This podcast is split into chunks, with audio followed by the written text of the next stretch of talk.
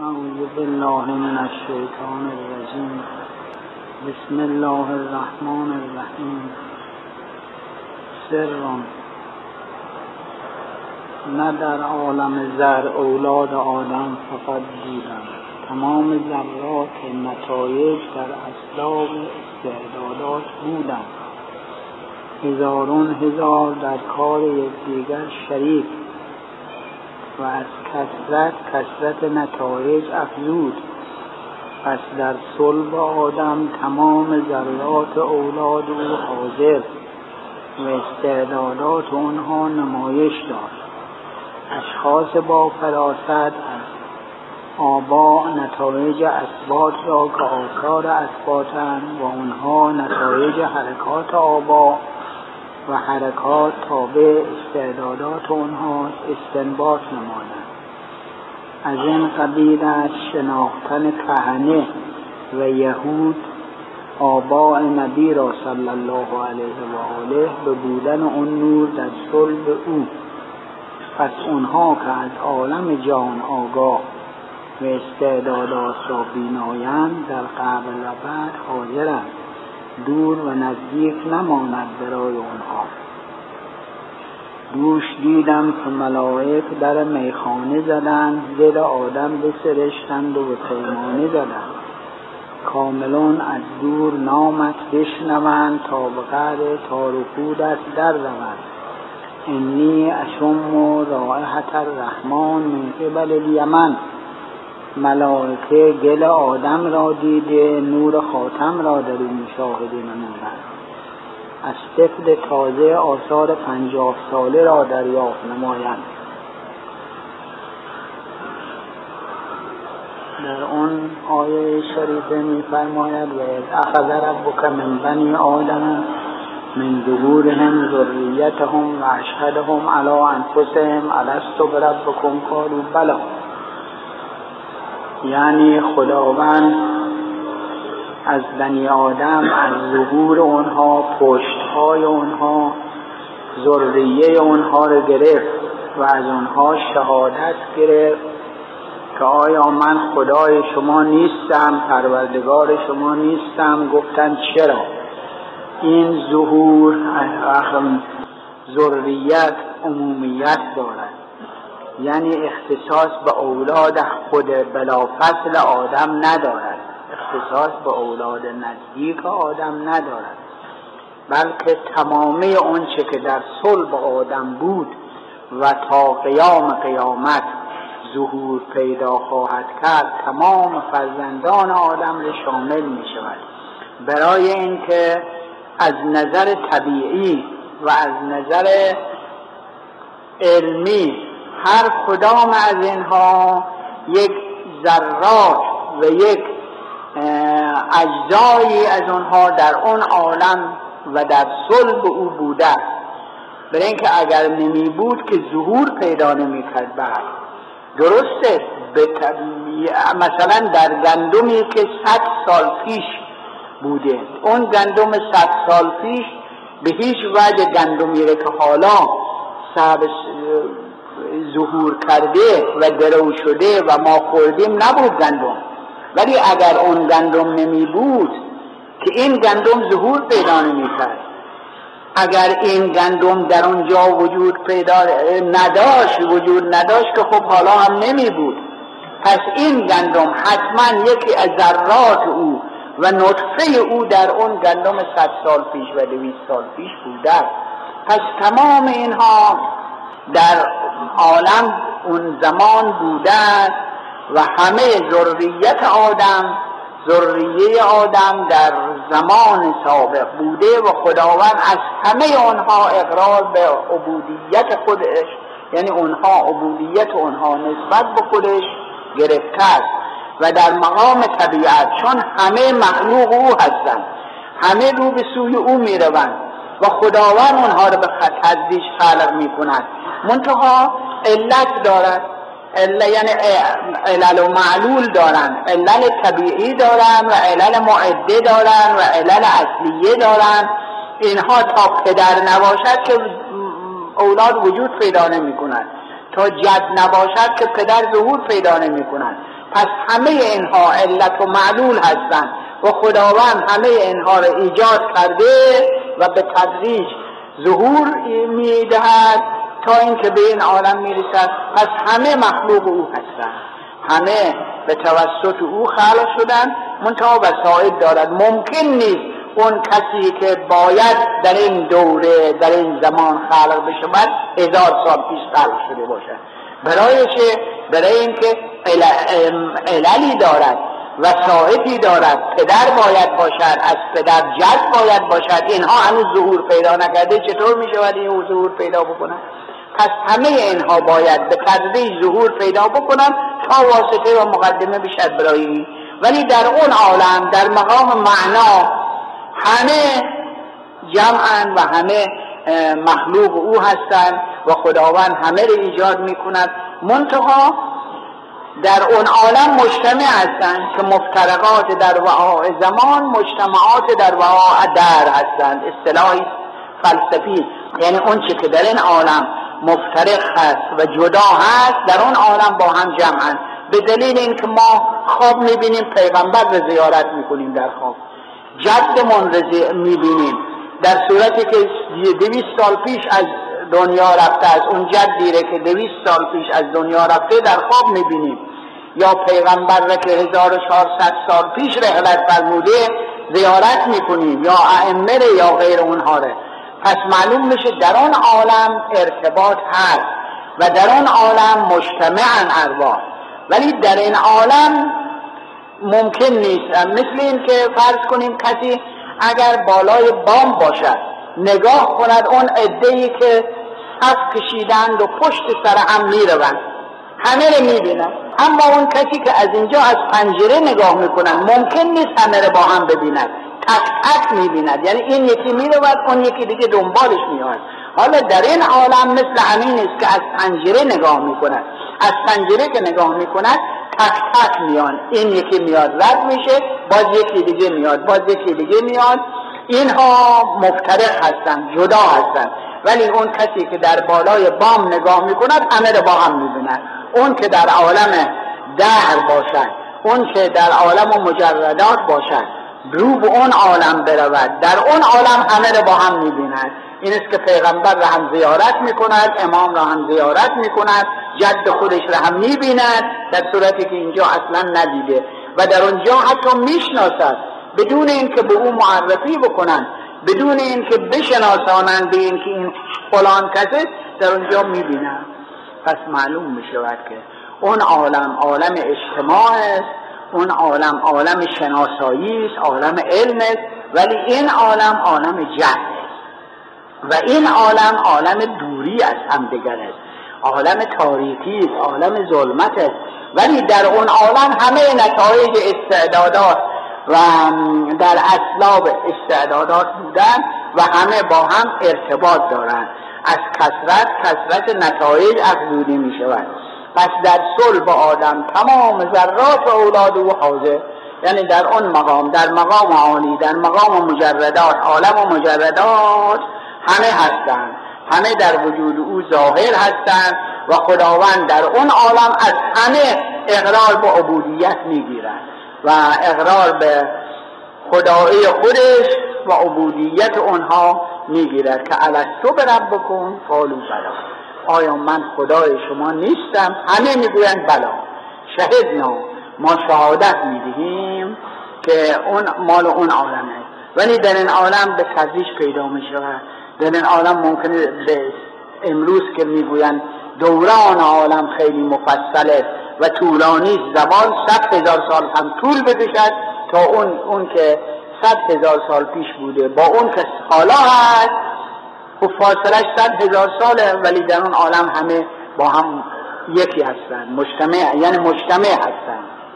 به همین جهت اون اشخاصی که دید باطن دارن یا دید از نظر عقلی دیدی دارن که می توانند اون حقایق رو ببینن ممکن است به توجه به آینده هم داشته باشن توجه به گذشته هم داشته باشن. و مطالبی را هم درک بکنن یا از نظر معرفت و ارفان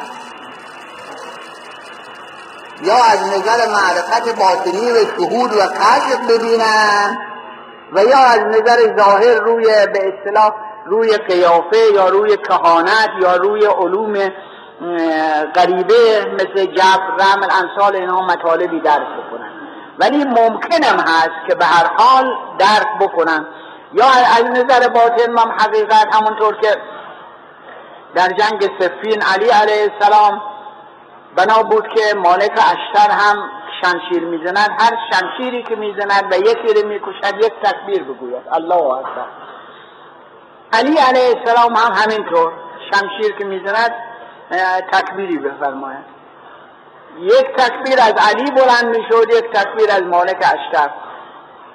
و این مالک و خیالی کرد گفت پس منم مثل علی به شجاعت علی هستم برین که هر تکبیری که من علی می‌گوین منم یک تکبیر می‌گویم. هر کسی که می‌کشن منم یکی می‌کشم. حضرت برگشتن نگه داشتن. نگه داشتن و به او احضارش کردن. فرمودن به این که این خیال کردی درست است هست که تو میسری. هرچه من می‌کشم تو می‌کشی. ولی فرقش اینه که من وقتی می‌کشم نگاه می‌کنم تا هفتاد پشت اوره. اگر یک نفر مؤمن در اولاد او باشد او نمی‌کشد. ولی تو نه درو می‌کنی. من به جین می‌کنم اون علف های هر رو از بین می‌برم. تو درو می‌کنی خوب و بد و همه چیز رو از بین می‌برم. حالا حضرت اون دید باطن می‌کردن عمل می‌کردن اون دید خب در حضرت بود. و مشاکش و شهود بود ولی در دیگران که نبود.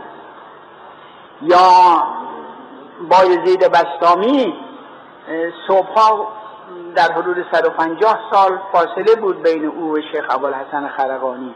می‌گویند بایزید گاهی می آمد به خرقان یک خب قریب به یک فرسخ نیم دو فرسخ فاصله است بین خرقان و بستان.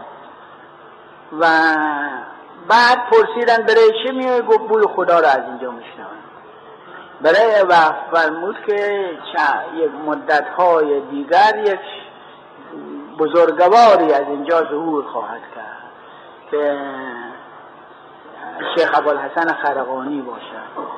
عارفون از دور نامت بشنوند تا به قعر تار پودت در روند بلکه پیش از زادن تو سالها دیده باشندت به چندین حالها.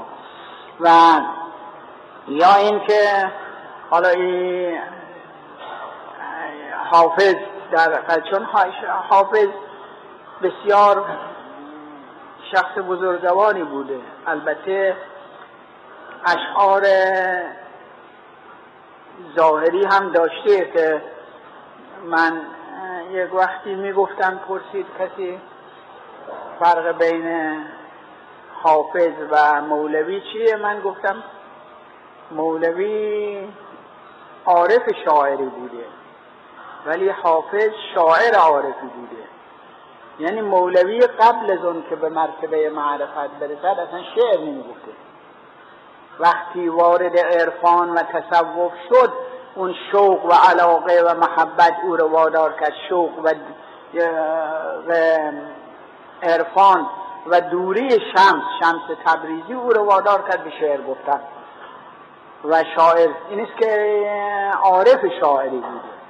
ولی حافظ شاعر عارفی بوده. یعنی ابتدا شاعر بوده بعدا وارد معرفت شده. این است که بسیاری از اشعار او هم هست که شاید جنبه معرفت هم نداشته باشه شاعر معمولی بوده.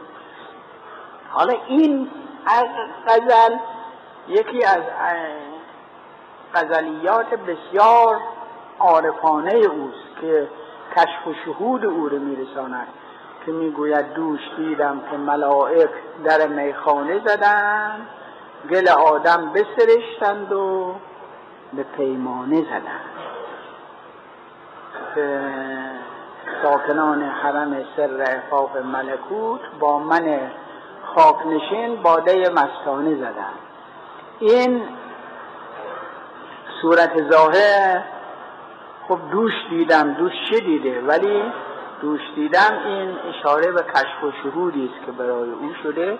که مراتب معنوی و اون پیدایش خلقت انسان رو میفرماید که نسبت به گذشته یا اون که همونطور که گفتیم بایزید بستامی نسبت به آینده که می‌گوید کاملان از دور نامت بشنوند تا به قهر تار و در روند. اویس یکی از بزرگان بود. و خدمت حضرت رسول به زیارت حضرت نرسیده بود. توسط حضرت امیر علیه السلام ایمان آورده بود. و بعدم شترچران بود؟ شترچران بود و مادرش را نگاهداری می‌کرد. یک روز اجازه گرفت از مادرش که بیاید بره زیارت پیغمبر از یمن به مدینه. مادرش گفت خب مرا به کی میسپاری؟ پیرزنی بود کسی هم نداشت. گفت مرا به کی میسپاری اینجا؟ این اصرار کرد که برای گفت به شرط اینکه در مدینه ننشینی. فقط بروی زیارت بکنی و زود برگردی. در ایستاده زیارت کنی و برگردی. قبول کرد. آمد. آمد به مدینه وقتی آمد خواست زیارت بکنن گفتن حضرت تشریف بردن به خارج یکی از جنگ ها غزوه این در آستانه رو بوسید و ننشست ننشست و همونطور که قول داده بود در بوسید و برگشت. زیارت نکرد. وقتی حضرت مراجعت فرمود کسی همانوز چیزی به حضرت از نکرده بود. ولی حضرت فرمود انی اشم نفس الرحمن من قبل یمن. یعنی من بوی خدا را از جانب یمن میشنوم. چون که او از یمن آمده بود و آستانه رو بوسیده بود و برگشته بود حضرت فرمود من بوی خدا را از یمن میشنوم. این چه بود؟ اون همون ارتباط قلبی که اویس با حضرت داشت حضرت شنیدن و فهمیدن. این ارتباط البته بین بزرگان هست. و گاهی هم ظاهر می شود. و گاهی هم هست که صورت ظاهر از نظر قیافه یک نفر بچه کوچکی رو می‌بینن می‌بینن و بعد من این شخص بزرگی می‌خواهم. مثل اینکه شخص بزرگی خواهد شد. من این خیلی با استعداد می‌بینم. این شخص بزرگی می‌بینم که در بزرگی خیلی بزرگ خواهد بود. یا کهنه بنی اسرائیل یا بزرگان بنی اسرائیل یهود خبر می‌دادند به این که پیغمبری ظهور خواهد کرد و آبا و اجداد حضرت رسول را احترام میگذاشتند و می‌گفتند ما در قیافه اینها بزرگواری رو می‌بینیم یا مشاهده می‌کنیم. اینها چه صورت ظاهر. خب بالاخره قیافه شناس بودن. یا اینکه ارتباط معنوی داشتن و از راه ارتباط معنوی می‌دیدن و یا اینکه صورت ظاهر قیافه شناس بودن و از راه قیافه میشناختن. به هر حال ممکن است که از راه ظاهر و از قیافه یا از مراتب باطن و ارتباط معنوی حقایقی بر افراد ظاهر بشود. و این بنابراین معلوم می شود که اینها تمام نهفتن. از چیزی نیست که وجود نداشته باشد. اون هم که در هزار سال دیگر ممکنه ظاهر بشد خب شاید همین حالا نهفته باشد در اون آبایش اجدادش یا در امثال اینها. و او اظهار بکند.